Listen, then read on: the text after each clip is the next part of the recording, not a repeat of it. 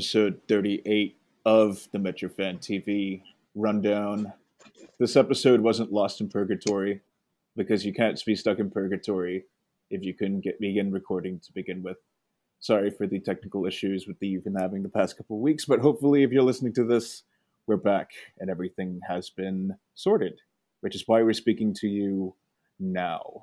Lenz and Fernando coming to you live after, you know, I guess a pretty, you know, run of the mill interim manager sort of uh, situation going on here for the last three or four weeks. Mm-hmm. How are you feeling right about now, sir? How are you? Yeah, doing all right. Just you know, just surviving out of the zone. That's the most important thing. So just taking the games as they come, taking life as it goes, and uh, yeah, that's about it. Yeah, I mean, I think that kind of basically sums up the uh, situation for the club right about now, right? I think uh, you're just kind of writing it out into the end of the season with an interim manager who, in the middle of like probably the most fake MLS season in the history of the league, and that involves all that fucking halfway line bullshit penalty shootout shit that you had going on in the early years, like all that fake nonsense and just somehow manages to take the cake, right? So I guess we'll look at the. I mean, just look at the big picture of the twenty of twenty twenty, right? Like um, three or four month disruption because of the public health crisis that we find ourselves in, and seems to be continuing unabated. We finally fire the bin man who has been holding this club back for the past two years. And now, as I said at the top of the episode, just kind of writing it out with an interim manager who may or may not even be uh, managing this club by season's end, right? But more on that right after this. But oh, I think um, as far as I'm concerned, for the rest of the year, I'm just going to come right out and say it right at the top of the episode. I'm just kind of not very interested in week to week results because the whole situation right now is so fucking fake and the season is so meaningless that I can't really get too plussed about the fact that we lost 3 1 to like Orlando City or that we won 4 1 against Inter Miami. You know, I'm going to be quite frank about this. The results just don't really matter for the rest of the year. Uh, it's more of an opportunity then for us to kind of just um, take a, a look, I think, at the blocks that we have to build with for 2021 going forward. Right? I'm not so much plussed in whether or not the team wins or loses week by week. I'm more interested in seeing how the players execute the overall system and philosophy that seems to be reinstituted under Bradley Carnell. And we seem to be doubling down on with our next permanent managerial appointment, which again we'll get to later in the week. Uh, sorry, later in the episode. Ooh. But I guess in the week as well, judging from what Stephen Goff said. But anyway, um, Bradley Carnell right? I think uh, interim manager named to be our interim manager uh, after Armas was fired. I think about a month ago at this point, right? I think it's been about a month. Time flies when you're having fun, I guess, without yeah. without having a fraud gym teacher like uh, ruining your club on a weekend on a weekly basis. But we don't really need to talk too much about that. Um, Bradley Carnell, right? Back to back to him. You know, what I've appreciated about this 10 years so far is the ability to just see baseline EDS, right? I feel like there's been a coherent tactical philosophy that has been restored. We're starting to see tenets of the press come back. Obviously, not everything's a bed of roses, as some of these results have shown. You know, we've beaten pretty bad teams, which, you know, is good. But we've also lost to some pretty good teams. You know, I think it's just also fine. You know, but the most important development of the Carnell of Carnell's interim, um, you know, uh, stint so far is, you know, again the restoration of some of the um, tenets of the press that were missing under Chris Armas. Right, you know, I think uh, we're. It's been nice to see that we can actually pile on goals again against absolutely mediocre teams. We're not just bunkering down after scoring the first goal and hoping to like grind out results by just shithousing our way through it playing like a bunch of fucking cowards, you know. Get one, get four is back. The underlying XG numbers, for all of those who put stock into it, I know not everybody who listens to this does, seem to support the fact that we as a team seem to be doing a good job at generating more um, chances in general, right? Which again, you know, kind of throws some doubt in my book on the idea that there isn't talent on this team. You know, I think it really lends credence to this whole idea that there is talent, right? That this team was punching well below its weight. So we're certainly not going to be like the all conquering 2018 team, maybe, but we're definitely not also wooden spoon contenders, right? Which is what we almost look like at times playing under Chris Armas. You know, I think um, there's one thing that's been very clear so far is that when you restore that tactical philosophy, you know, and you restore players to roles that they're familiar with, suddenly everything starts to look okay again because players are playing roles that they're familiar with and they're executing in things that bring out the best in your skill sets, right? So that's what I've kind of uh, appreciated so far about the Carnell era, you know. And uh, from there, it's a good opportunity to just kind of, um, you know, start measuring players up against the consistent benchmark once again. Um, do you have anything to add to that? Like, what's your take so far on the uh, games that we've seen under Bradley Carnell so far? Yeah, I mean, I pretty much hit the nail on the head. I mean, look, it, it's this this ignoring the the the the, the this team situation this year. Just in general, this is such a stupid, meaningless season. I'm sorry, I don't know how anyone could take this season seriously. You had some nonsensical fucking tournament down in Florida where not even all the teams participated in, but somehow those wins and points counts towards your season record. Then you have this phase one nonsense where it's basically a regional tournament. Then this new phase three nonsense, you're having Canadian teams calling Red Bull Arena home. Like there's just some some teams in the league have fans, some don't have fans. You have teams playing in different stadiums. Like no part of this season is legitimate. Please, please, I beg you, people, understand there is no part of this season that is legitimate. Whoever wins the Shield this year does not matter. Whoever wins the MLS Cup this year does not matter. It is meaningless. I don't care what anybody says. The season is completely fucking stupid and it's meaningless. Now that that's out of the way, and I, I feel like we've talked about this so much over the years that people get hung up too much on like individualism when it comes to players, right? Oh, this player is the great. This player is great. This player is great. Okay, cool. But like outside of maybe like the best 3%, maybe 5% of players, I'm talking even at a high level. there are certain players that have certain characteristics that fit certain styles of play. You could take the biggest clubs in the world and all yell at them, "Oh, why didn't you get blah blah blah player? Oh, why didn't you get blah blah blah you know blah player? You guys had the money, but you didn't get him. You got blah blah person instead." But it's simple. Every proper club is played with some type of identity, some type of tactical identity and, and, and tactical system. And if you're a team that wants to play just super possession, you have to get certain players who have those skill sets, who who have the characteristics, who can play like really really good possession football. If you have guys who you want to play out the back, you have to get guys who can do that. If you want uh, a counter attacking team, you have to get guys. Doesn't high press, mid block press, whatever it is. There's so many styles of play, and you have to get guys who fit your vision, who fit that style of play. Okay, now with this team, especially how this team plays, and really all the Red Bull clubs play, it is such. It's always been for a while a very very aggressive style of of a press, even if it's pressing from a uh, from a mid block. The aggressiveness and and uh, of the press has always been higher than what most clubs, uh, what, what other clubs will play.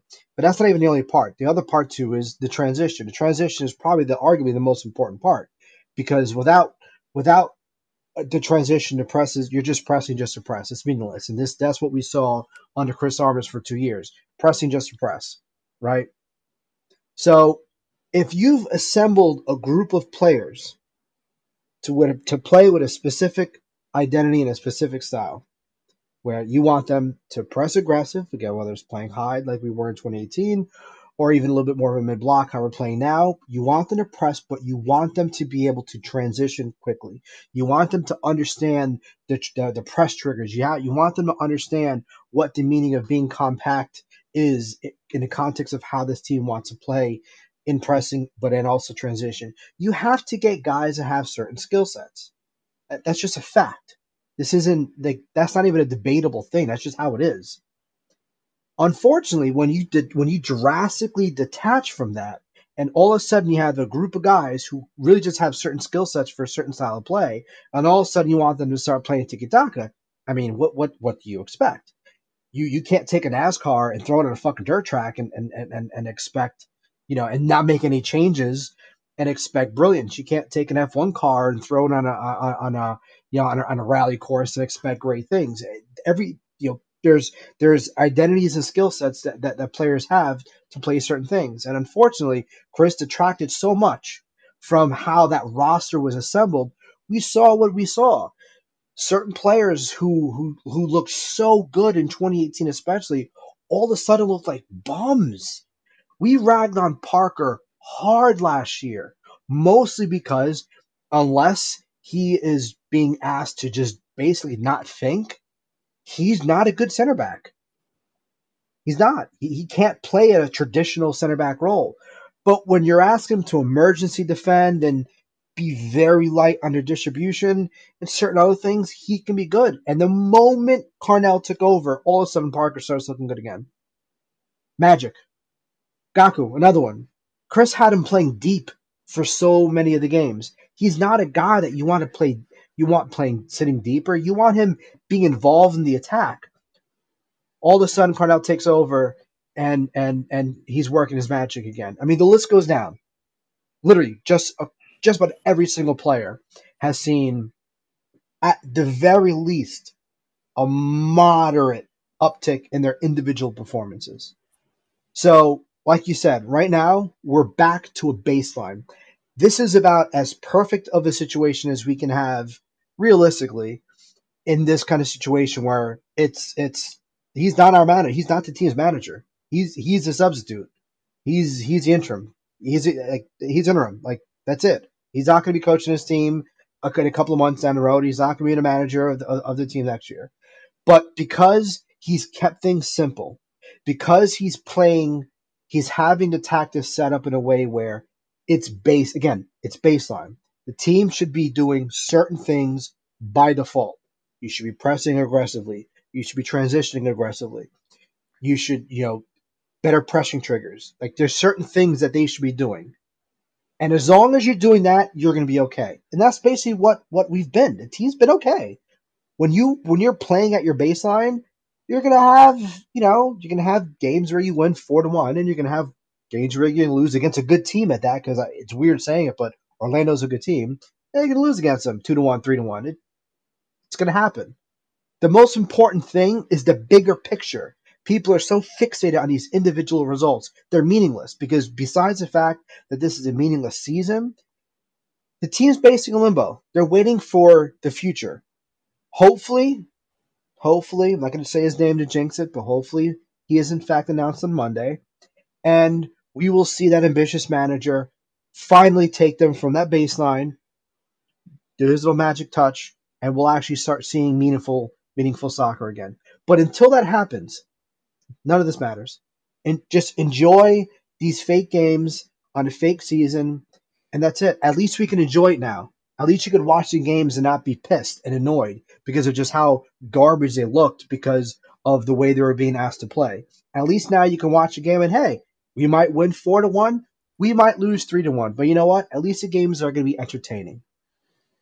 Yeah, you know, I mean, I think uh, when you talk about the restoration of certain tenets, right? I think um, to tend to touch upon this point a little bit, like uh, credit to Bradley Carnell. You know, I think has certainly gotten the team playing, as you mentioned, like a good baseline level of energy drink soccer. You know, I think uh, as we saw against Inter Miami, like even when they're on the ball, the passing has been purposeful because we're starting to see a lot of that off space manipulation restored to the team once again. You know, under Armas, where you just had like two or three flat lines of like uh, dude just kind of standing in the middle of the field and not really moving or doing anything to manipulate the ball. in and around, the manipulation to ball in and around the field to trigger the press. Well, you're starting to see more purposeful movement now, right? Even like I mentioned, even when we're on the ball, the way that we build up, right, is purposefully done in order to have uh, our opposition cluster up in a certain part of the field in response to our movements so that we can continue to trigger so that we can trigger the immediate counter press like in the event that we lose the ball or we create a 50-50 situation right? The way that we move the ball in attack nowadays is such that we are in a good position to immediately challenge for the ball in the event that we turn it over which probably happens quite a lot because the whole point of the attacking in, in build up under Red Bull is to create a lot of 50 50 situations, right? Which is why you start to see a lot of crosses into the box because headers away create a lot of 50 50 situations. You see it again, you know, against, like I said, against uh, Miami. The heat map proved this, right? You saw how much we clustered up into right side of the field like we did under Jesse Marsch. You know, that's an indication that we are compressing play to that part of the field so that we can use the right-handed sideline as an additional man, and then immediately attack the opposition as soon as uh, you know uh, the the ball is lost. You start to see a lot of that. It's just very quick vertical um, movement, right? Like the ball's being moved up the field quickly and ver- a lot of vertical passes. You know, I think mm-hmm. that's uh, sort of a huge thing about like how Red Bull teams attack when they're on the ball.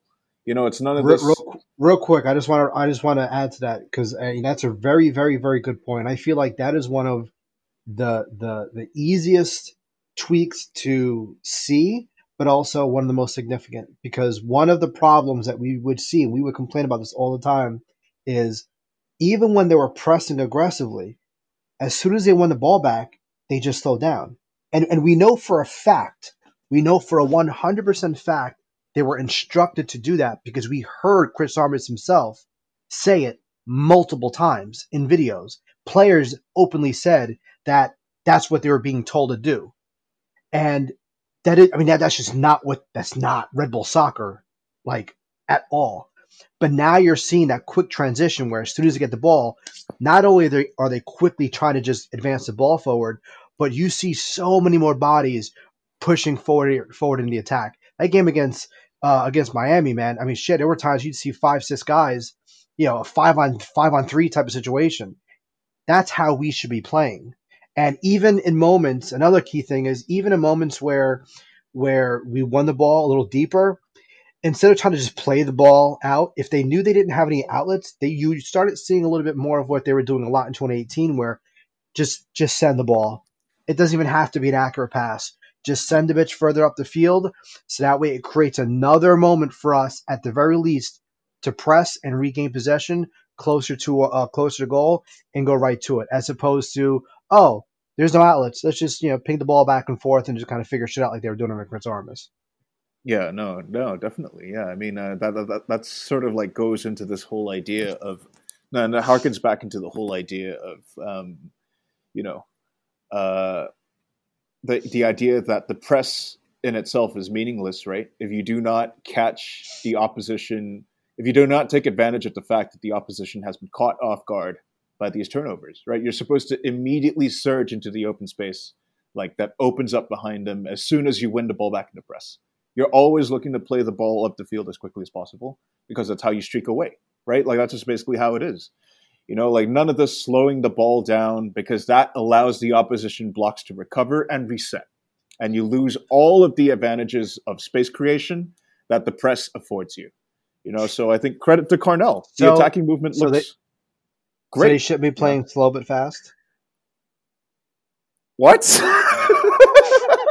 you, you, you, don't you don't remember that that that that, that fucking nonsense that Chris would uh, was saying? Uh, he said a couple of times to, uh, to make sure you're playing slow but fast, or was it fast but slow, uh, or some stupid shit? I've completely erased all memory of Chris Armas from my brain because I would I, I would prefer not to um, permanently relitigate the last two years of my life. Uh, well, I mean, in a soccer capacity anyway, but. Um, yeah, no, I do not have recollection of that. Thank goodness. Some of us still go to bed at night uh, with a calm conscience and a sound peace of mind. Um, so yeah, I mean, like uh, as I said, you know, I think um, I can definitely say I like uh, on the standpoint that you know I think credit to Carnell. You know, I think the attacking movement looks a lot more coherent. The underlying XG numbers, like I said again, like definitely support that. That of course is not all a bed of roses, right? Because I still do think that this is a bit of a work in progress team. Uh, the defensive shape, I think, as we saw today against Orlando, still definitely needs a bit of work because uh, I think um, and this is going to be tying, I think, again into uh, um, you know this idea about how what the next manager is going to be doing with regards to his formations, right? But I think um, today against Orlando, I didn't. I admittedly didn't watch the game because it came on at like 4 a.m. here, and I literally woke up like half an hour ago when we recorded this episode. Um, but it seems like we were playing a three-man back line, right? And it seems, you know, I think um, from that standpoint, that we still are trying to learn tenets, you know, of uh, that guys are still trying to figure out the roles in a three man backline, right? Which has important implications because our next manager has a tendency to switch between four and five man backlines, you know, like I think as we did under Jesse Marsch. But, you know, I think um, it's clear. Um, um, I think uh, the hypothesis that you can definitely take away from this is that we weren't so much a bad team. Like it's not so much uh, a situation where uh, certain New York sports media writers said that we are a bad team with a good manager that's being that's making the most out of the pieces that he was given. I mean, throw that take in the bin. You know, we knew that it was fucking stupid when it was written, and it looks even stupider mm-hmm. now. You know I yep. mean, it's very clear to me that there is talent on this team. It was being inhibited by the manager, you know? Oh, like, because as, as it turns out, when you have players not playing the tactical system that they were brought in to execute, the whole thing's going to look like shit. So I think um, my scorecard, basically, looking at the baseline EDS um, that Carnell has this team playing, is that, you know, we have good attacking talents. Um, but we also definitely need some defensive reinforcements. I also think the midfield combination hasn't really been figured out yet, uh, which kind of brings me to my next point, which is uh, evaluating players that we can build on for 2021 going forward. And I definitely do think uh, one guy who stood out so far, you know, I, I've definitely been quietly impressed by what Dru Yearwood brings to the midfield. You know, I think he's got it's re- every note how every time he steps into the field, we restore some semblance of balance to that midfield, right? I think uh, been quietly. I think uh, you know his uh, his ability to cover ground in the midfield, but also shuttle the ball up and distribute. You know, I think that's all very that's all very good. You know, I think uh, it's not going to be Tyler Adams probably, but you know, if he's a more mobile version of Sean Davis, I mean, that's a that's a piece that you can build on. Yeah. Right. A more mobile version of Sean Davis with a wider passing range. I mean, that's an improvement, I would certainly say. I um, especially if you're not going to have a committed like midfield destroyer next to him, like he did with Tyler Adams. Um, I think um, also, I think one player who's quietly uh, staked the case for his future, Sean Nealis, right? I think um, might yeah, have. The, he's been. No, finish he's your been solid. Yeah, solid. Yeah. Oh, no, I was going to say he's been solid. Yeah. Yeah, definitely. You know, I think he's more or less staked a claim for that third center back role. Uh, the book on him was definitely he had the potential to be kind of like a budget Tim Parker, and you kind of see that. Mm-hmm. You know, mm-hmm. I think like uh, you know, he's look, looking a lot more lean, looking a lot more trim. He's moving around the field quite comfortably. He looks like a guy who kind of understands his role in this tactical setup, right? And he's now playing a lot more confidently. You know, I think I definitely would be comfortable with him, like as maybe the third or fourth center back in the MLS roster going forward. You know, definitely be stake the place for himself. And one other guy, I think definitely, you know, I have to shout out Manny Egbo. You know, I think uh, been more or less buried on the bench uh, the past the past uh, couple months or so, and has emerged late on to probably be, prob- I would say, one of the more tantalizing talents at fullback that we currently have. You know, uh, he's not going to be Amir Murillo. I think we're going to be a while before. It's probably going to be a while before we see another player like Amir Murillo uh, suit up for this team. Uh, he doesn't quite have that silky one-on-one dribbling skills and ability to attract defenders to him like Murillo does. But what Egbo does is that he's got a really good cross.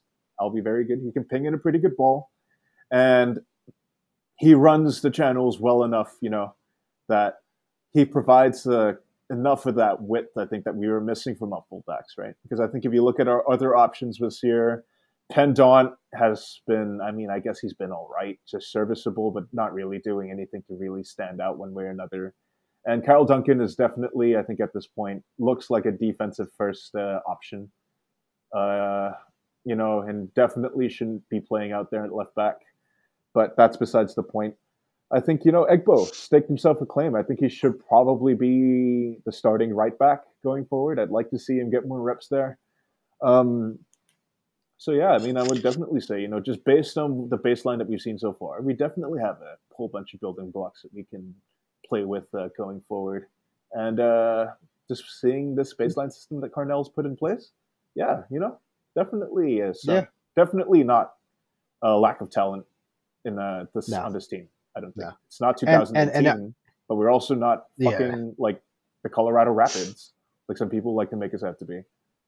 Seriously, yeah. I mean, I, I feel like it's important to mention that, you know, anyone that's actually listened um, to us just bullshit, you know, for for 39 episodes now, they've they've heard us complain quite a bit about holes in a roster, even since the beginning of shit, even since 2018. I mean, in the midst of our Shield run and all the glory that we had that year, we were still complaining about you know lack of full uh, full back depth, and you know we were still you know a little questionable about the center back depth. And going into 2019, it was the same. You know, we we more than brought up our concerns with with with uh, with the roster, and we definitely felt there were holes. So this idea that that you know oh everyone who you know who only wanted to blame you know Armas and you know pretend like like like like you know the roster's perfect whatever. Absolutely not. There are, there have been holes in this roster even in our best year we ever had. And we've we've talked about that quite a bit. Um, so I mean even still there there are definitely some holes in a roster. But I do think we have a good a good group. I think we can I think the goal should by by the end hopefully he comes and hopefully he comes soon. And hopefully this is basically an extended preseason for him where he can kind of just take uh, whatever's left of this fake season just as a baseline like just a general uh uh god with brain fart what's we're looking for um evaluation period for certain players hmm. um and really just kind of I guess make like just kind of decide who, what is a core group that we want to build around, and we want to build maybe not build around, but a core group that we want to build with. Because um, I, I don't, I'm a little hesitant on the idea of build around, just because the whole concept of of this system is to not build around any specific player. You build around an identity, and you build around a playing style, and you plug in the, you know, you plug in guys who fit that. Um, and that and that's why 2018 worked so well for us, even when we didn't have our best players in the field, because you know the, the system was working. You know that that that concept was working at a really high level. Um, but uh, I, I'm all that said, I feel like I'm a little hesitant. I'm actually very hesitant on being too critical on certain guys, just because it's hard to kind of judge a player when you've had Chris Armas as the manager for as long as he was, basically rotting away at the talent of some of these players. Um, but also now they're kind of a limbo, right? I feel like we've seen such a, a, a change. We, like every game we're seeing a new back line, not just in terms of the shape, but in terms of the guys there. And we're and I and I feel like that's going to kind of be the situation for probably at least another month. Or probably really how much any more? Actually, it's fucking October. How much more of this stupid season we even have left? The season's basically done by the end of the month, isn't it? Yeah. I mean, yeah. So I mean, I, I, I just realized this. Jesus Christ, it's October third. What the fuck? It's October okay, 4th. So yeah, here.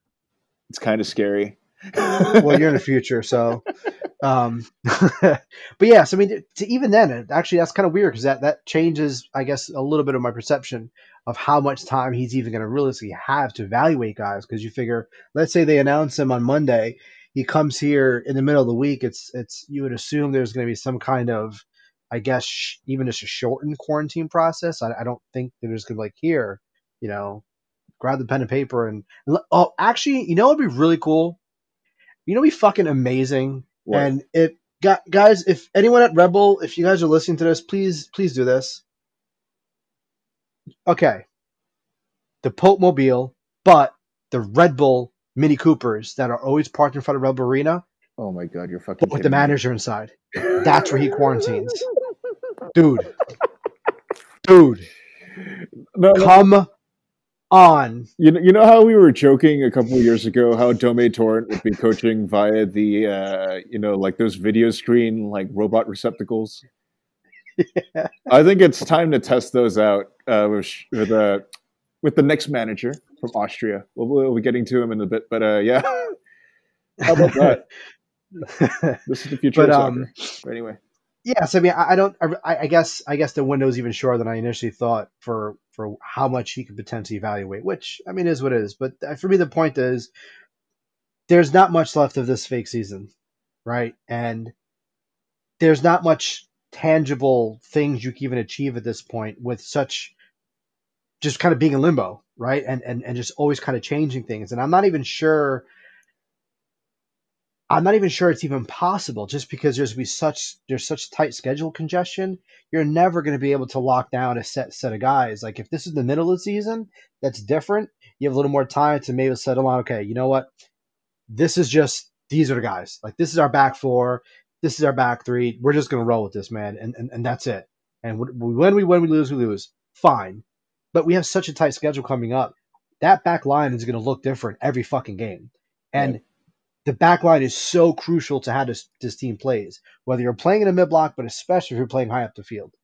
So it's tough. And you have a game like today where Carnell flat out said that he put Egbo as one of the center backs to basically provide cover for Duncan when Duncan was pushing up to attack. And I understand the logic behind that, but I'm not quite sure Duncan is the kind of player you make that kind of sacrifice for. And that's not a disrespect to, to Duncan at all, because I, while I do think maybe he's kind of declined just a little bit, I also feel a bit of that is the Chris Armas effect, but also kind of this limbo effect. I feel like since he's really kind of been pushed back after he got hurt, we haven't seen him in his best position being used the right way. Like I don't know if we've actually seen the best of Duncan, or at least not consistently to be like, okay, you know what? No,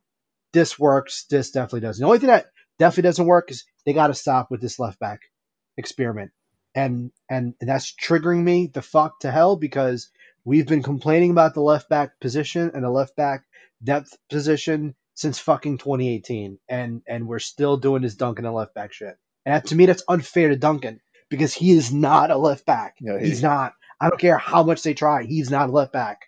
He's not. Period. He's just not. So like, I feel bad for the guy because he's constantly being put in kind of shitty situations that make him look worse. And I can appreciate Carnell maybe saying, you know what, he is actually pretty. He's no Amir Murillo, but he is pretty good. You know, pushing forward. I don't think he can do both consistently in the same game. Like if you're going to say, okay, you know what, just focus more on the attack, he'll probably do better. Or you know what, just focus playing strictly defense, you know, more defensively, he'll do better. But if you ask him to be in a mirror where you're doing both pretty well, I that's when he kind of starts slipping up.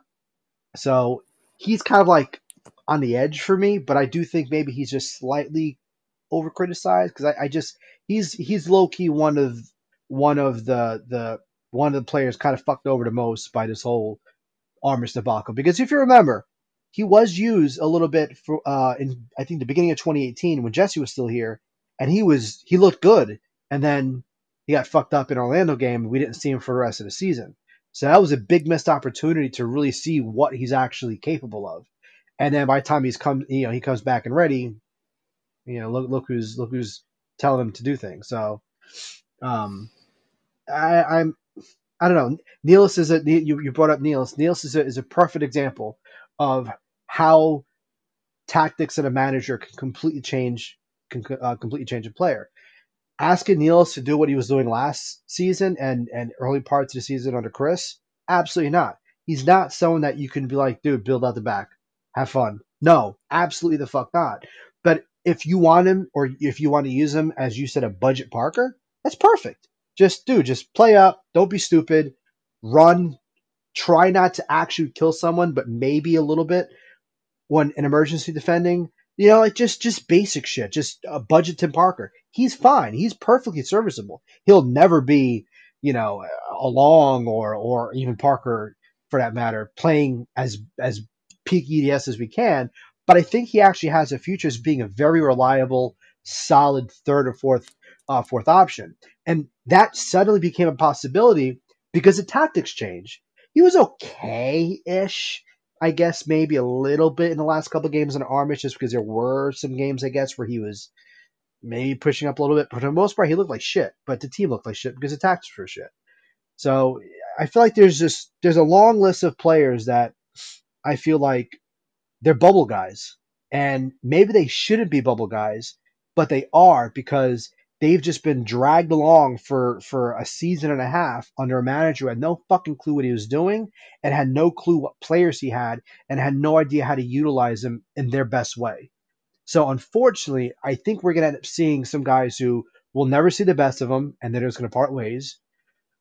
Um, or maybe we did see the best of them and and they kind of go, but I feel like maybe that core group is going to be a little bit smaller than a little bit smaller than uh, uh, than we thought. But I mean, I, I, at the end of the day, Carnell I think has done a, a, a, decent enough job so far. You can't ask too much of him, and and you know it's just uh, yeah, I, let, let let this guy come in and, and, and work his magic and make his decisions. I mean, I just it's hard for me to to really you know rate and rank or judge too many players just because uh, again to wrap it up yeah there you had a manager who didn't know what the hell he was doing, and I have a manager who's just kind of bringing things to a certain base level of, of playing, and that's not always you know kind of conductive to certain players just because how tight this fake season is, is kind of turning out to be. So is what it is, I guess. Yeah, I guess uh, we'll probably have to get into the uh, nitty gritty of uh, the keep, cut, and uh, yeah, the keeps and cuts. I think uh, later on this year, when uh, whenever this uh, fake season comes to its uh, merciful end, because seriously, I mean, like, does anyone really care at this point? Like, I'm not really like fucking hand wringing over the fact that we're gonna make the playoffs or not at this point. I'm just glad that Chris Armas is gone. So I guess without further ado, um, we'll we'll touch upon uh, the big news, right? Which uh, I think this uh, episode was positioned as, which was a look towards the future, because as we know, Big Kev making a ton of moves, and there has been a ton of smoke. I think I wouldn't even really say smoke at this point. Like it's a full on like uh, I would say it's probably like a full on barbecue, really, because it seems to be 99.9% done at this point, thanks to that tweet from uh, Steven Goff. But yeah, like I said, you know, um, Kevin Thelwell, big priority, the next manager. And we have had had two names bandied around so far. One, of course, being a former Braga and Boavista manager, uh, Jorge Simão, who was last seen uh, coaching in Saudi Arabia. But the bigger name the name that I think I'm probably more intrigued in is none other than former Liefering manager Gerhard Struber, currently of Barnsley FC in the league championship in England. And I'm telling you right now, everyone, I have talked myself so hard into Gerhard Struber as our next manager that I would be fucking depressed. Like, catatonically distressed, right? if he is not our next manager at this point. Because the significance of appointing the Austrian as our next manager implies so many exciting things about our future. This is, of course, talking exclusively in best case scenarios, but it's okay to dream every once in a while, you guys. That I can't like begin to comprehend just what a what a perfect you know appointment it would be because it means we're doubling down on youth development. It means we're doubling down on EDS. It means that we'll probably be playing that fucking high octane like Salzburg 442 Diamond slash um, 352 system that he's developed now at Barnsley here. And you saw how lethal it was when Marco Rose, who was the who was the Salzburg manager during the time when uh, Struber was at Liefering, brought Salzburg to I think uh, the semifinals of uh, the Europa League. I think it was right that one year before they yeah. lost to Marseille. You saw how dynamic and exciting that team was. I mean, like, oh my fucking god! If you are like a EDS acolyte, like you'd probably be like rabid at the mouth waiting for this guy to become our next manager. I am so fucking jazzed. Okay, like if he sucks ass and like turns out to be turning like, this team utterly shit, I'm gonna look so ridiculous in like about a year's time for this episode. but I'm fucking telling you, man, like on paper, this is such a great appointment. I am so oh, mm, you know, like this is 2018 right here. You know, like look, I mean, like I'm fully aware of the fact, like if I'm gonna make myself sound like an asshole, it might as well be over things like this. You know, I mean, like I'm just. Mm, I cannot, cannot, cannot wait. I will be so upset if it's not Struber as the next manager at this point. Um, uh, so uh, that being said, um, I'm going to stay store my fan fiction folder just a little bit because I think it's good to give a bit of an overview about what to expect from uh, the potential appointment of uh, Struber as our next manager. I mean, I think as I said, you know, former Liefering manager, so he's got um, track record of developing young talent. Like the anything about Liefering to understand, none of those players, for the majority of the part, are over the age of twenty, right? So developing teenagers to fit the Red Bull style of play, right? Big.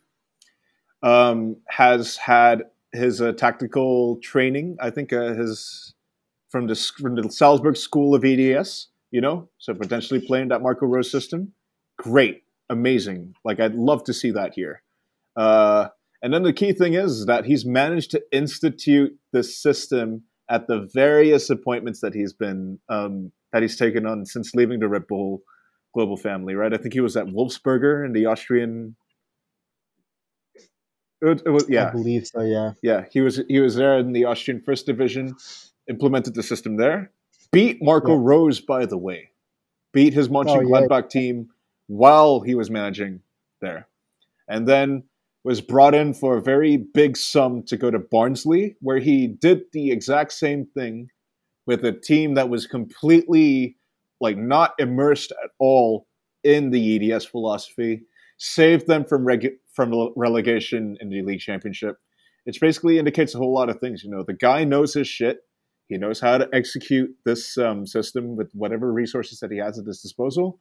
And the most important thing is that he's got a he's got a track record of fitting those players into the system, you know, which goes which you know adds a lot to his uh, prior track record, developing a lot of those young prospects at Liefering who have gone on to do things for Salzburg and even Leipzig, right, and other clubs all around Europe.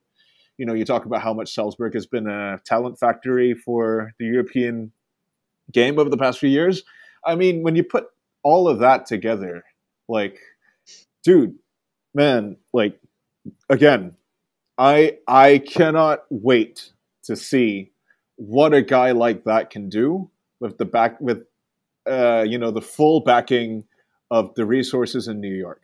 You know, I think um, it also tips a lot potentially as to what Thelwell sees this club as. You know, and I think uh, basically indicates to me that you know all that lip service, no, sorry, all that talk about uh, wanting to uh, align the club back with the global identity, wanting to restore those uh, fundamentals, right, of the global philosophy. None of that was lip service, you know. Like it's a doubling down in EDS. It's a doubling down on developing um, youth. It's a doubling down on turning guys into, you know, potentially creating the stars of tomorrow, right? And that's the big thing. You don't need to spend a ton of money on stars now if you can make those players into stars. You know, simple as that. Like I cannot wait. I hope the announcement comes in on Monday. Like Goff basically tweeting it out at this point basically means it's like 99.9% confirmed. If it's the yeah. 0.01%, I am setting myself on fire outside of Red Bull Arena because that would be a travesty. I would look so stupid. I would probably I'm probably sounding really stupid now because the guy hasn't even fucking like stepped on the touchline in New York. But if he does, I think if my hunch is correct, pretty big if because a lot of soccer is actually seeing what happens after they kick the ball. But going based on track record and history, this is a pretty great appointment. What do you think? I'm going to stop talking for a bit. yeah, I mean, you know, for for one, the uh, uh, the fact that this guy, I, I, feel like this, I feel like this conversation, this conversation can can can go a million different directions. I'm sure eventually will, um, but people love to talk about ambition, ambition, ambition, and for unfortunately too large of, of, of a portion of the fan base. So them ambition is, you know, signing whoever the fuck from Europe that's 34, you know, and, and has played a couple Champions League games, or you know, 18 million dollars. It Doesn't matter who the player was. Doesn't matter. Just oh my god, 18 million dollars. On a manager side, it's you know, it's fucking De Boer, that that fraud fuck, who is exposed yet again. That loser piece of shit.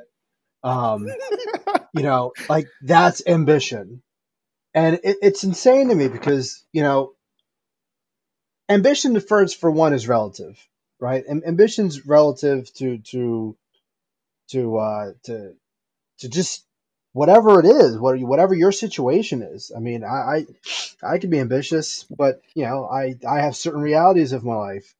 Um, this team has a very very specific identity, and it's clear that they felt the person who was leading this team uh, detracted from that way too much, and they want to bring this team not just back in line, but if disappointment happens, they're going all in.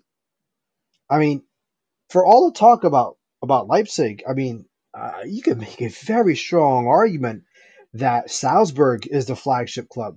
They make an obscene amount of money from transfer fees. That is a fucking factory.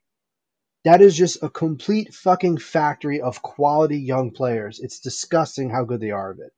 You know, the, they outspend all the teams in Austria because they fucking they they'll they'll, they'll sell a hundred million dollars worth of players. So yeah, of course they're gonna go and spend another yeah thirty or forty million or some shit.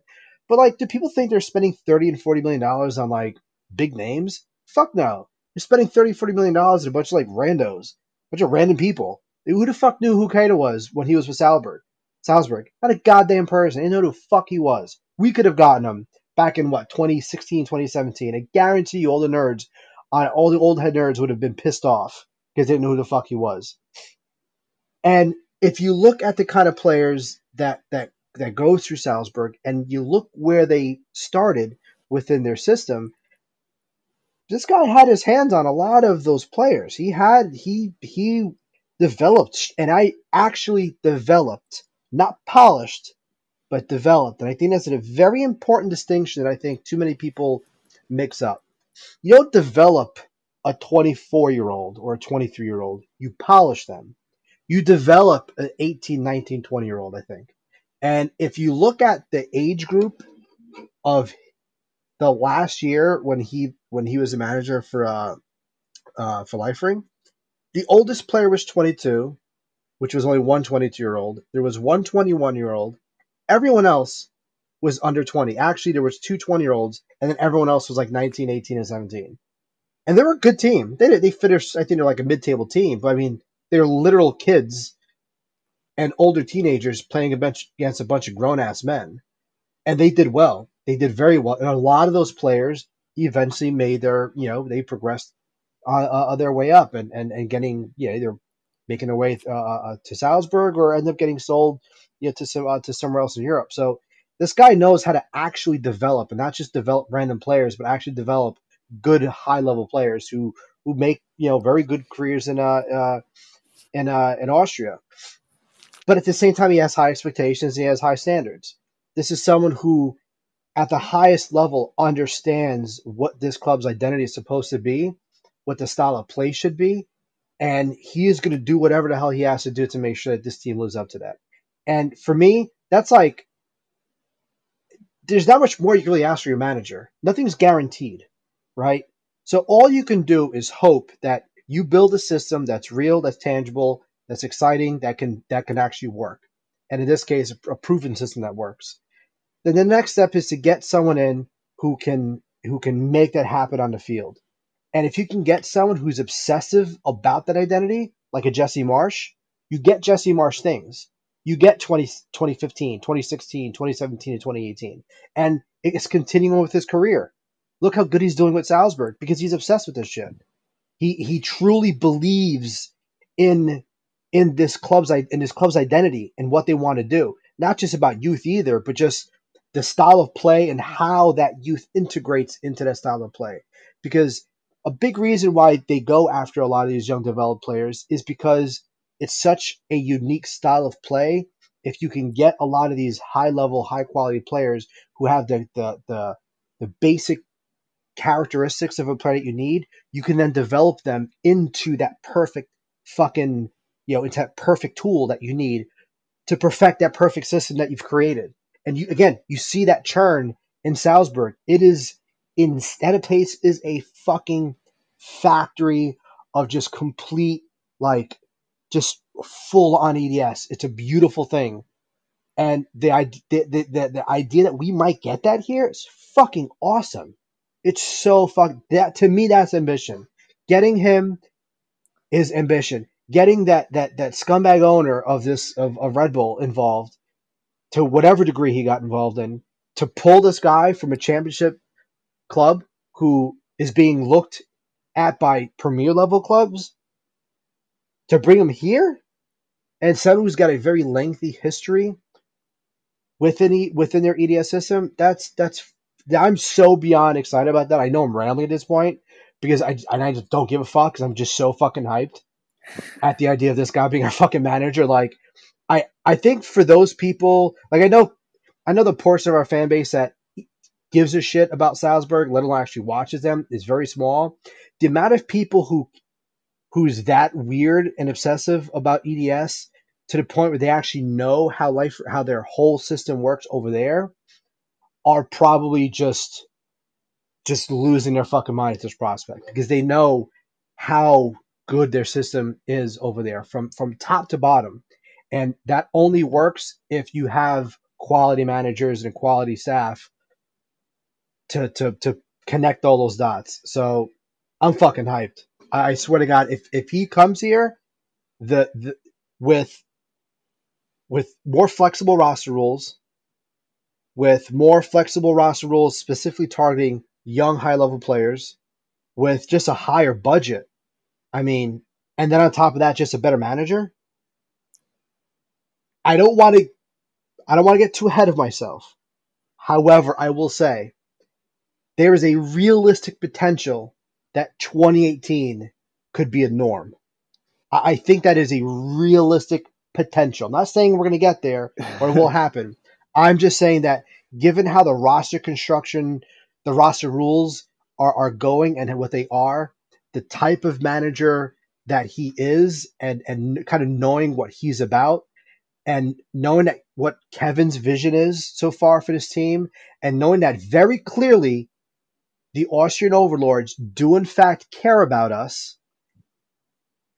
I, I, I think the bar is going to get pretty high here. And and one last thing I'll say is a lot since you know transfers. Everyone wants about transfers and shit. It Jesse was here for what on his third season when he finally got the the money for for uh, for Kaku. I would not be surprised if there's some element of them needing to trust the leadership of that team of, of one of the Red Bull clubs before they go and start dishing out millions upon millions upon millions of dollars especially after all the millions they wasted here on big names and and really didn't win that much i would not be surprised if we didn't see any real like transfers under chris Armas and Denis because Chris Armas and Denis. Hearing what this guy has been saying on his way to presumably departing that club in the championship, I don't think it's it's unreasonable to say that we could see a pretty again also tying into the change in the roster rules, but giving the roster rule changes and him and and and Kevin and a very clear reinvestment into this into this team, I would not be surprised if we see a very big change in our transfer budget. We're not going to be getting 15, 18 million dollar guys, but we very way we may, we very well may see a, a 10, 12 million dollar transfer window, but just across a bunch of dudes, a bunch of TAM level players because of the roster changes. I mean, you can get a whole bunch of 10 million dollar players and they a good portion of them will be a mix of TAM, DP, and young DP, and whatever other weird young player mechanism that they have that doesn't go against the budget or some weird shit that I don't even remember now. But um, I my base my point was I can see them trusting him and Kevin together to make to make some some real moves on the transfer market. Again, it's not going to be you know whatever the fuck person you think or some people think, but actually spend real money on the transfer market for guys because I think they're going to trust him as opposed to not trusting Chris Armas and why we really didn't see much much movement on that end. You know, I mean, I think uh, uh, uh, maybe not going to be so effusive to say uh, 2018 will become the norm. Uh, definitely a bit of a hard lesson learned from that one because you know these things yeah. can you know change very quickly as we've learned. Okay, uh, but, let me rephrase um, that real quick then.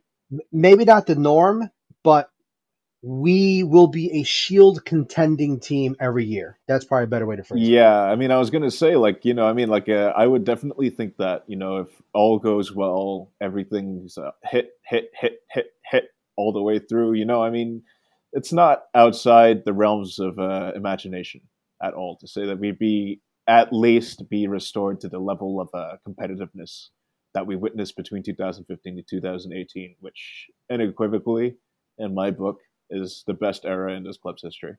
You know, I think anybody who disagrees is just being fucking delusional at that point, really. Um, just being just being frank.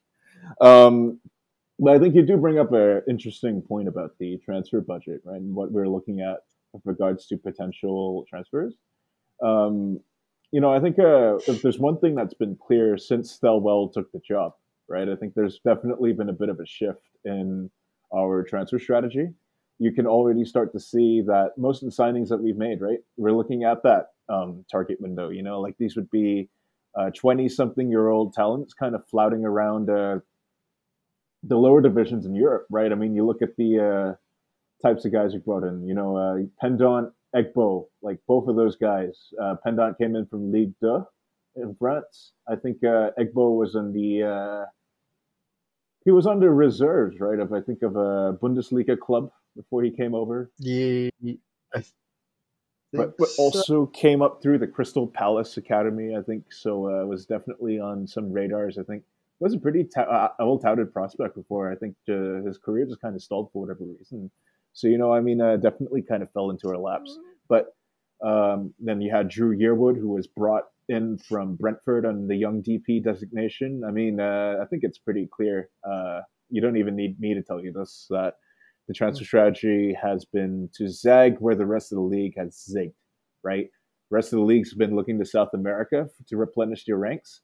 Um, we've been looking to the lower divisions in Europe, which I think no doubt has uh, been at the direction of not just Thelwell, but also the um, at the behest of a new head scout Paul Fernie, right, who is pretty well versed in uh, those uh, lower um, division lower division scouting, right, as a result of his stint in uh, the the three Bundesliga. I don't know how to say that in German, so uh, if anybody wants to help me out on that, you can probably send me a tweet or something. But um, yeah, I mean, it's pretty clear, right? We have a we're going to be looking at that as our target going forward. It seems to me that we're going to be a holding pen for exactly um, for prospecting talent, right? Young talent from those lower divisions to potentially groom them into implement them into our tactical system. uh, and then potentially move them on like they do for Salzburg and at the like they do at Salzburg, right? We're probably going to be that holding pen for South South American slash um, lower European division talent. Is basically what I'm trying to say.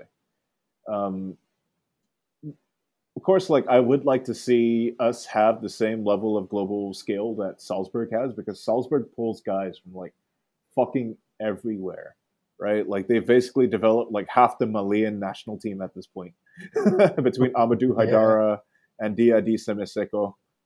Um, and the list goes on and on, right? I mean, uh, Takumi Minamino, Hwang Hee-chan, uh, both of those guys came over from Asia. You still have Masaya Okugawa there under Jesse Marsch's tenure. Um, Patson Daka now, just like firing and goals for fun. You know, all kinds of guys brought in from all over the world. You know, I would like to see, hopefully, us have that same level of uh, global scale in terms of the places that we're looking at. But you know, if it's even if it's just within the um, even if it is just within the scope of the lower league leagues of Europe, I would definitely think that you should be able to unearth a whole bunch of talent there, you know, even just within that scope. And uh, we've been kind of quiet in the South American front in the recent years, uh, ever since Kaku was signed. So, I mean, you know, maybe we're not actually going to be uh, looking towards there as much because uh, now that the secret's out and everybody's like trying to raid South America for their next round of talent, especially at MLS level, like uh, it's not as much of a market inefficiency as it once was. So now we've identified a new one in the lower divisions. You know, I think that's probably an indication um, of where we may be headed. Um, but to kind of tie tie it back to um, the club and the style of play, I mean, uh, it's pretty important to define um, the tactical style, right, of, of our new manager potentially. Uh, would probably be worth discussing at this point because it seems to be again 99.9% done. We've seen Struber deploy two main looks for the club, right? His clubs. It's that 4-4-2 diamond that we saw at Salzburg, but we've also seen him capable of deploying a three-man back line. And this was a really good connection that I think was uh, built by the impeccable editing team at Once a Metro. Shout out to Cork and crew. You know, uh, when you talk about how Thelwell basically wrote the book on the 352, right? And how that's supposed to be adding this level of uh, balance to a pressing squad because it helps to compress the field, right, on both sides. You know, I think it's uh, it's a pretty big indicator that we're bringing in a manager who's not just well versed at a traditional back four, but is also capable of deploying those five man sets, right? So we have that four four two diamond, we have that three five two. Struber has deployed that three five two uh, in the multiple variations, even while he was at Barnsley and I think it's pretty indicative of, uh, you know, I mean, of a coherent tactical play style once again. You know, not just from a systemic level, but also from a formational level. You know, and I think that's the important thing to point out is the fact that you can execute the same system in a variety of different formations, right? The formations aren't as important as the system, but having a bunch, but having a bunch of different like uh, looks, right, adds a whole lot to your tactical flexibility in that way. So having someone who's capable of executing both looks, a press with both formations, I mean, I think that's pretty key. But of course, it does mean that we have a whole bunch of uh, reinforcements, right? That we'd have to make. I definitely would think that we'd have to a sort out the midfield balance. Um, I think you could probably build around Dru Yearwood going forward around that position. That seems to be what they're doing uh, who you place next to him is going to be a big question mark because I think um, he still may be served best by bringing in an absolute ball winner. I don't think Cristian Cásseres is a ball winner. I don't think he played. I think he's more of a. I think he's more of an eight personally. I've held that standpoint. Um, and Yearwood is kind of like a more mobile version of him and Sean Davis. So you know, I can see Sean Davis being moved down the peg to take on the Rzatkowski role because I think uh, Riz is basically damaged goods at this point. Should probably be moved on. But uh, yeah, you know, I think uh, Cásseres and uh, D- Cásseres, and Davis, I think, are primarily eights. You still need a six to be coming in. So then the next big uh, defensive reinforcement, I would probably argue, would have to be bring in a bunch of defenders. Really, I think um, um, we're probably going to need at least one or two additional center backs And um, no, again, knowing uh, the recent developments at the club, those are probably going to come from the lower divisions of Europe. You know, so um, I'm excited to see uh, who they bring in, what they do under Struber, but know that we're probably going to have to have be adapting the personnel of the squad to fit those two looks, right? To have that tactical flexibility to deploy either the four-four-two diamond or that three-man back line. You know, uh, so yeah, you know, I mean, certainly one thing to look out for going into this offseason if Struber does indeed turn out to be the manager. Uh, that's probably going to be what the club goes into the offseason in terms of recruiting strategy. I would definitely think that that's uh, the look forward that we have to look into in a more immediate basis. Yeah, I mean, it, it's again, I think this kind of ties into what we were talking about before that. Um, I think we're going to see I think we're going to see a, a reasonable, um, uh, what's we're looking for? Uh, kind of refresh, I guess, of, of the roster.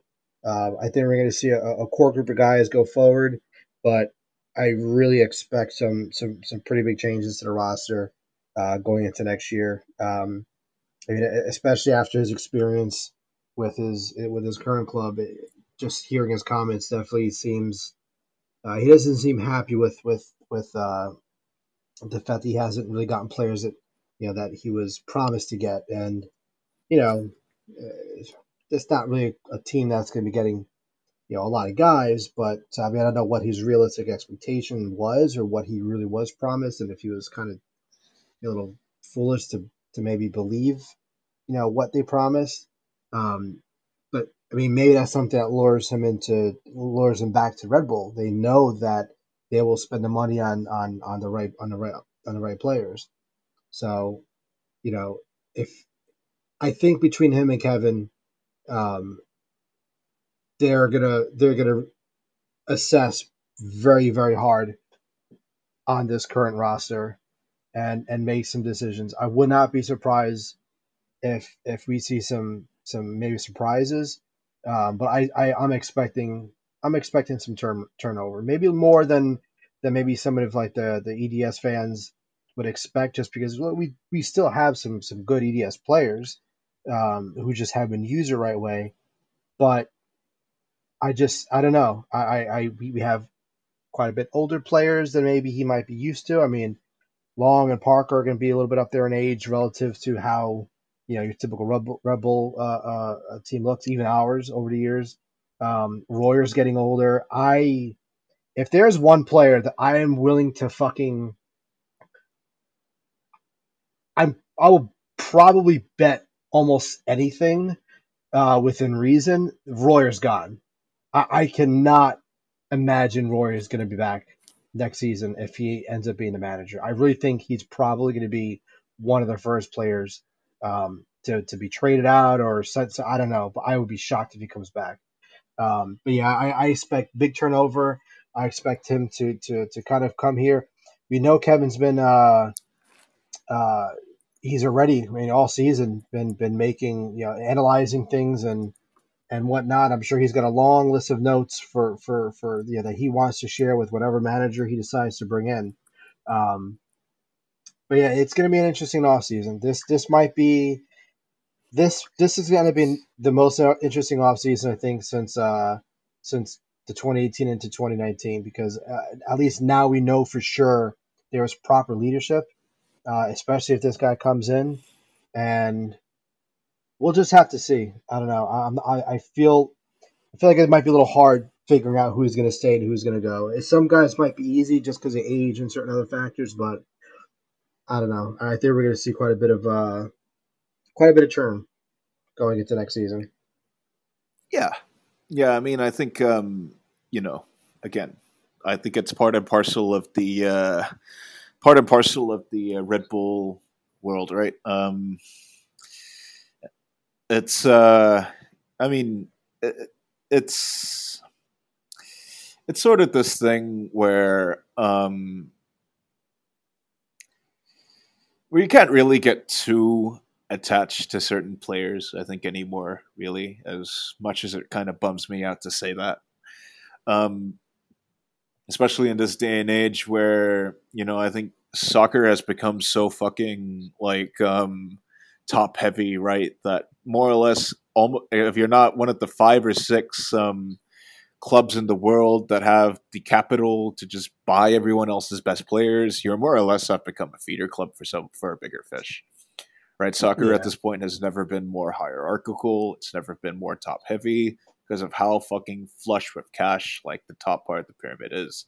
So basically, the apex predators in the global in the global hierarchy are going to be your Bayerns, it's going to be your Barcelonas, the Real Madrids, the Manchester Cities of the world, and everybody else is more or less just feeding them, you know. And it and part and parcel of that as well is the fact that because of that, the Red Bull ethos is about moving on from players to try and recoup the maximum value that you can, you know uh, as soon as you as soon as they've uh, you know as soon as you're either past your sell by date or if they think that they can cash in on someone now to reinvest that money into the next round of players. You know, I think um, as a result of that, you're probably going to start to see a few surprises. Uh, again, I echo that. You're probably going to see a few surprise cuts um, going forward because the simple fact of the matter is, is you know, uh, this squad is not built to be permanent. The way that this club is built is around the fact that you will um, you'll constantly be have a revolving door of personnel coming in and out, but you'll have an overarching infrastructure to fit them into, right? So I think um, that's sort of been the thing that has kept Salzburg quietly consistent over these years, right? Has been the fact that they've had such Leipzig and Salzburg both had such strong overarching infrastructure a tremendous amount of oversight that any manager or any e player who steps through their doors are fit into an overarching philosophy. You know, that philosophy may differ, it may be deployed in different ways, right, across Leipzig and Salzburg, and even now here in New York and Bragantino. But there are some core semblances some core philosophical tenets that remain consistent across all sites, you know, across all periods of time, across all managements. And it seems to me that the big thing going forward here in New York is that we have a man who's been brought in to develop that overarching infrastructure to have it to maybe give it a more semblance to create more permanence, right? I think because uh, we learned from 2018, you know, as soon as Jesse Marsch left, you know, the club was most definitely not in the position where the infrastructure was quite at the same level of self-sustenance that you saw in Salzburg and Leipzig, right? The the club in its current in, in its current state was still relatively embryonic. hasn't been quite as well realized as maybe well realized as maybe we thought in 2018. You know, still definitely because of that one man behind the scenes who was kind of pulling the whole thing together. We saw glimpses of what it could become. I will say that 2018 was a gaze into that window, right, of what this mm-hmm. club can become once we've developed that self-sustaining infrastructure, which um, hopefully is the end goal of uh, what Kevin Thelwell was brought in to do. So, oh, um, but we know that uh, because of that, right? Because we're not really there yet. That's the most important thing to remember. That's why we're bringing in these two big guns, right? To eventually, and yeah, no, sorry.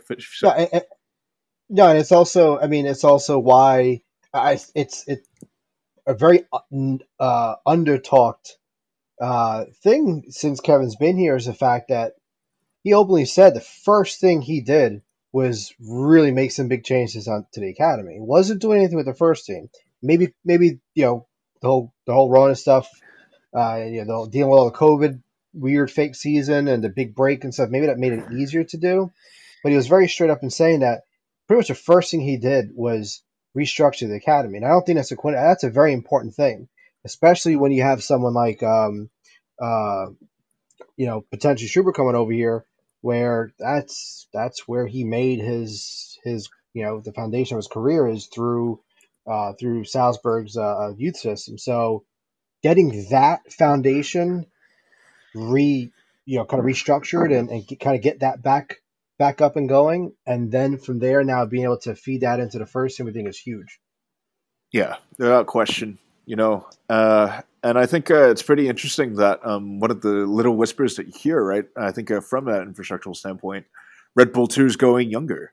You know, like they really are going to try and go all in on this yeah. Liefering model where it's like 19 mm-hmm. and 20 year olds uh, against the world. You know, I mean, again, the results of this year show that we're probably not there yet. But on top of that, like, remember, it's not an ideal developmental year. None of the results at Red Bull 2 honestly really fucking matter that much. As none of the results really fucking matter. But, you know, I think uh, if anything, it's an indication that um, there's still a lot of things that are still embryonic, I think, at this phase. They're not really quite as well realized or well hashed out. But, you know, I mean, I think uh, my big hope for the next two or three years with the Thelwell and Struber, so long as they're here, is that we start to become, we start to see more solidification of that, right? Maybe our RB two really does become uh, the sol- the Liefering of uh, the Americas, you know, churning out uh, academy talent and uh, interesting young prospects that are brought in to be fit into the system. And you see that translate over into the senior team. You know, I think um, at the end of the day, big thing for me is uh, the winning is usually um, a product, right, of systemic excellence. You know, it's the ability to execute a tactical philosophy well. It's the ability to build that synergy between personnel and the way you play on the field. You know, winning is a byproduct of fitting all of those things things together. You know, it's not the end all be all. All it's usually um, you know, I think a team that's obviously not very well integrated has a few bunch of talent mismatches is going to lose a lot of games. But a ta- but a team that uh, you know has a sets out to play a certain way with talent that can support that level of the play the way they want to play, it's actually going to win a lot of games. You know, so I think um, that's more or less going to be my my hopes for the next two or three years, right? We we we we get restored to that level of systemic, uh, the, that level of excellence that we saw in 2018. That ability to to execute that system flawlessly with players and a with a manager that understands the personnel that's needed to execute it, and players who can excel within its bounds. You know, um, yeah. I really, I really think that there's a proof of concept here that can be worked with. 2018, oddly enough, seems to be a prototype in retrospect, but now that seems to be what we should be building towards. It really feels odd for me to be calling 2018 the best season in club history of prototype, but you know, I think that's the end goal. Is like you said, touching upon it, making that the norm. We're not really at that level yet. I hope to be at that level when Struber and Thelwell have uh, written their last sentences for New York but we're most definitely not in a position, I think, where we're going to be reaching that level even within one or two seasons. You know, it's going to be four or five years, maybe even a whole. Yeah, it's going to be at least four or five years before we get to that level. I mean, we can certainly start winning again next season. We can definitely become a Shield contender overnight within the space of a year, but reaching that level of sustained excellence over a larger window of time, easier said, oh, easier said than done it's a much longer, much wider window that we're looking at.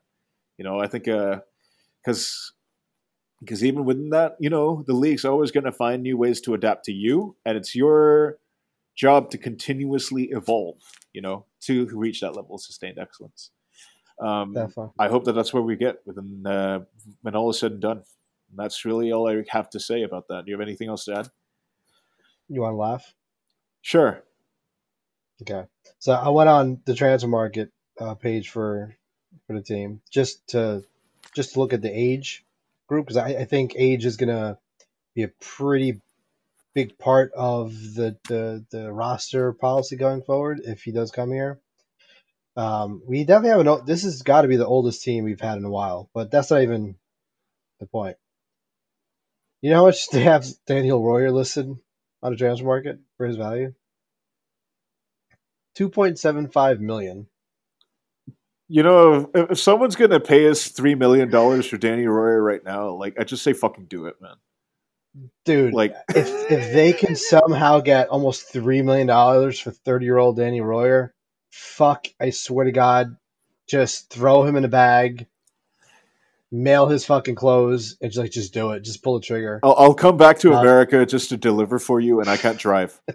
so you know, That, would- that would be some fucking shit. if had got that much. this is how Metro Fan TV dies, not with a whimper, but with a bang, literally. It'd be like a bang all over again. Like you actually find somebody to fucking pay that kind of money for him. That would be amazing. I mean, he's a he's a good player, but he's thirty years old. Who the fuck's gonna seriously pen, spend three million dollars? Dude, We, like, I don't even know if we would get three million allocation money at this point. probably not, but you know, I mean, there are a lot of really desperate clubs out there who want a proven goal Yeah. scorer, right? Uh, has consistently hit double digit goals in MLS level, beside being a secondary weapon the last few years. Yeah. And you know, I feel like there are, are enough quote unquote clueless folks who will just look at the uh, numbers on the page and be like, "Oh my god, he's so good," without realizing that he's basically our version of Clint Dempsey, right? Great paper production, but you watch him play the games and you're like, "Oh my fucking Like, god, what like what fuck? is he doing like half the time, right?" Like And, and Oh, those kinds of players have a premium. So, you know, I mean, uh, who's to say that FCC won't like uh, give us like a million dollars for Danny Royer's services? Yeah. I, hey, he'll feel at home. It'll be fucking cold. Yeah, exactly. And we are all around the uh, German cosplayers and shit. Their fucking weird ass uh, faux German shit. That's fucking so weird, man. Like, like it's just like Oktoberfest larpers, basically. This all goes around right there. fucking weird ass place, dude. Like, like, like, you know, you know, like I was in, I was in Ohio, right, for that USL Cup fi- for that USL Cup semifinal, and like, it's probably one of the weirdest towns I've ever been in because there's just fucking nothing there, right? Like, there's a semblance, like, like, like, like im- im- imagine like Jersey City, right? But it's only like the area around like the train station, and then from there, it's just like a bunch of nothing. Like it's just suburbs and shit. Like that's how, and then it's filled with all these guys pretending to be German. Like what the fuck, dude? I don't know, man. Like, like Ohio is a weird ass place, dude. So yeah, It is, man. I think It's an awkward fucking place. weird ass place. Don't eat the chili, man. I fucking almost killed like half the group that we were with. Shout out to Chris. Yeah. fucking this, this this is peak white culture here. You know, I'm gonna put like fucking inedible. I'm gonna put dog food on noodles and put a bunch of cheese over it and say that this is chili. It's like no, it's not even chili because they don't even put any fucking spice in it. Like, Uh, like what the fuck, they dude? put pepper. They, put- they, they, not, they put some pepper and they're like, oh, guys, you got some spice. yeah, it's like I'd like less pepper, please, because it really upsets my tongue if you put too much spice in it, and I'll get diarrhea. Like, Shut the fuck up, dude. Fake ass place. Just nuke Ohio. I tell you, man. we President Xi, we have- nuke the Midwest. Don't give a fuck, dude. we're we're gonna have we're gonna have a team of like I won't say mostly, but I'd say close to half. If yeah, probably forty percent of the team is gonna be like twenty six or older. You know, like some of like most of the starters. yeah, no, I think that's that's too old, really. I think Riz is gonna be thirty one on March second. Royer is gonna be thirty one on May twenty second. Um, Meara is gonna be thirty. Actually, in about a month. The Uh, back line and the goalkeepers as well, right? I think like Long's pushing Long's twenty eight this Yeah. year. Yep, Jensen's gonna be 20 this year. Yep, he'll be 29 at the start of next season. Ta- uh, Amro will be 29 at the start of next season or soon after. Long turns 28 like next week, the day after my birthday. Yeah, Um, shit. Oh my God, Sean Davis is gonna be. He's gonna be 28. What the fuck? yeah, dude. That's kind of scary, man. That's weird, man. Velo, bro. Velo's gonna he's gonna be 28 by before this. He's he'll be 28 when preseason starts, February 12th. Parker is gonna be 28 in February. Yeah, I mean, I think it's Kendall, no, sorry. Kendall, the the keeper that I has never actually played with us, even he's gonna be like 27. Oh. Doc will be 26. Honestly, Barlow I totally forgot about the existence of Kendall McIntosh. To be honest, Yeah, he's but has he even has he even played? He hasn't No. even played with Rebel too, right? not neither team. No, like like Ah, poor poor guy.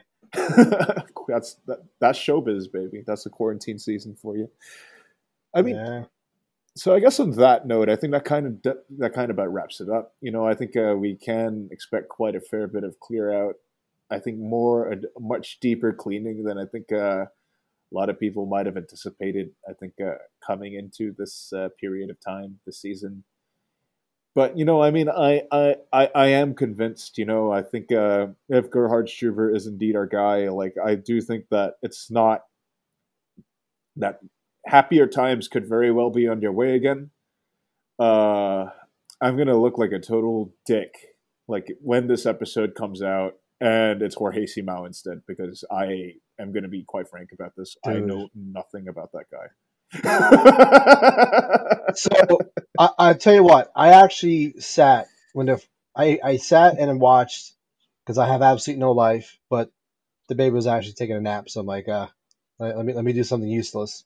Um, so I saw it was like a 40 minute interview. There's this really awkward, weird interview with him and some uh, some Belgian dude who who's a manager in um, in Saudi for I don't even know how many fucking years now. And it was some like Saudi reporter guy asking him just some very like just very weird questions. Um, I got like legit grifter dirtbag vibes from this guy. Like you can make like a dirtbag movie off this guy. He just I don't know, just I got like a weird like fraud kind of vibe. I I I don't know. I know nothing about this guy at all, and I'm probably a dick for even like making that kind of assumption. But I it's gonna take a lot of convincing for me to think that this guy is is is gonna be the one. Just you just kind of I feel like just when you listen to someone talk about the game and like their vision and stuff, I feel like if if you're not captivated, you're not pulled in. How do you expect players to be? Yeah. You know, we're fans, we're suckers, bro. We'll we'll, we'll fucking we'll eat anything up if if it sounds fucking good enough. Players aren't, you know, they're not stupid. You really gotta, you really gotta fucking, you gotta sell it to them. And I'm just sitting there, just watching this guy talk, and it's like, fuck, no, please, no. And, and his record, I mean, it's not impressive. I don't, there's nothing notable at all about his career. I mean, and and just for the record, like I'm I'm a, look, Jesse had a shitty record before he took over the team, so I'm not one to like put all of the weight into that. But at least with Jesse, he's he was kind of like a golden retriever, you know, like he just kind of had this vibe to him. It's like you know what, I'm gonna root for this guy. Just I don't know, he just has something, right? When you hear him talk and and talk about yeah, we're gonna fucking play like a like a can of uh, fucking Red Bull, like you're you're crazy for saying that, but I fucking respect it. You know, like you you hear a guy talk about their vision and and and even if he sound kind of crazy, like you can gain a little like level of respect. I just listened to this guy talk and I was like, fuck. I, I actually wasted 40 minutes of my life. So my, my expectations for this guy is not high. So I, I I'm extremely hoping we don't get this fucking guy and it's it's it's uh it's Struber, but uh, we'll we'll see. I mean, you talk about the grift when you see how aggressive his agent has apparently been, like trying to slide into people's DMs about rumors and shit. Like, definitely just trying yeah. to look for his next payday, and that's kind of a no go for me. Um, yeah, I not not good vibes, man. Like legit dirtbag vibes from this fucking guy. Like, which I guess is uh, why it's exciting that the smoke seems to be blowing towards uh, Struber more so than Simao. Um, I guess we'll see on Monday and I guess it's uh, going to be um, what we cap off on. Uh, so I think, I mean, I guess the road ahead, like not much left to go in the season, but apparently, according to Steven Goff, uh, the move's going to be announced on Monday. So uh, stay tuned because I think uh, that's going to be it's going to be cataclysmic. Really, I think uh, I haven't been this excited about a transfer since uh, Kaku Watch ended. I'm going to mm-hmm. be quite honest with you. I do think that you know, I mean, if again it all goes according to how I think it's going to go in my head, like this is going to be the start of a new era, and it's going to be a, quite a bright one, you know. But of course, uh, we're going to have to see what happens when a ball is kicked. It's not going to happen overnight, uh, but we can definitely. But it's nice seeing the light at the end of the tunnel, you know. And I think this is definitely that, right? We can definitely start to envision life after the last two years of uh, just absolute cacophonic bullshit, really, in yeah. soccer form. Yeah. You know, it, it's I, I, understand why why I understand like why some people are kind of like ugh about so much you know uh, about the season and you know look I no one ever wants to see their team actually lose, so everyone wants their team to win and root for them and blah blah blah. It's the nature of being a sports fan. So I, you know, if if if I take a step back, I get why some people are you know still kind of frustrated and blah blah. But if you're listening to this, I beg of you, please take a step back and just change your perspective. This is a fake season there's nothing legitimate about the season at all, except for Gerhard Struber. yes, and and and and and that really is the most important thing that will happen this whole season. We're not going to win a trophy. Whoever does win a trophy this year, like okay, fucking like high five. I I I can play. I can throw a fucking soccer tournament in my backyard, and and that's as legitimate as MLS Cup this year. It's fucking garbage. I know. I'm like. I know. I've always been kind of a, like an MLS Cup hater, but you know, there's a little bit of element of that is just it's kind of a bit, but I do kind of don't think it's a I do think it's a bit of a stupid championship, but whatever. But this year, like for real, for real, it, it's pointless. This this there's nothing valid about this fucking season. So I ask everyone, take a step back and especially if this guy comes in, just understand at least there's something tangible that we can look forward to. At least we can say there's some kind of plan. There's no guarantee it's going to work. There's never a guarantee that way. There's never. There's no guarantee it's going to work. There's no guarantee we are going to be, you know, pushing again more towards uh, uh to, uh, the 2018 kind of season. There's no guarantees for any of that. But at the very least, we're not seeing a rudderless ship like we've seen at the very least since the beginning of last year. That's that's done. There's an actual talented person who has been given the keys to make decisions for this club. Hopefully, we do in fact get Struber, and you may not think that's the most ambitious appointment, whatever. But again, perspective. At the very least, acknowledge that Kevin wants this team to go back to a very, very, very core identity. He wants his team to to be a certain something and he is going to appoint a manager, hopefully, that's going to, at a very high level, potentially achieve that vision. Be happy that there is a vision because even still, most clubs in this league do not have a fucking vision. Atlanta does not have a fucking vision. Throwing 15, 16, 17 million dollars at random fucking dudes from South America who just disappear into nothingness. That's not a vision. Look at their team now. They're fucking garbage. NYCFC, garbage. There's no fucking vision. So, perspective. Yeah. Whatever happens this season happens. We are hopefully on a positive path. We have real things to look forward to. We're going to have so many questions that have to be answered next season uh, uh, for next season. Who's coming? Who's staying? Does our transfer policy actually change? Are we going to look at how much of a different tactical look are we going to see? Is it really going to be even more aggressive than what we saw before? Is it going to be something just even completely different that we don't even expect? There's so much to look forward to. Fuck the season. Nothing is real. Even extending beyond fucking sports. Like, this is all bullshit. Fuck this year. Fuck the season. Fuck everything. Calm down. Watch the fucking team. Drink some fucking beer. High five your fucking kid, your wife, your boyfriend, whoever the fuck. Enjoy the fact that you're alive and fuck 2020 and that's it that's it that's that, that's all i gotta say wow uh yeah uh not not um yeah you, have me at a loss of words there. So i guess i'll leave you off with this guys. We're getting right back to where we started from. Metro fan tv saying peace out good night and i hope donald trump dies of coronavirus. Peace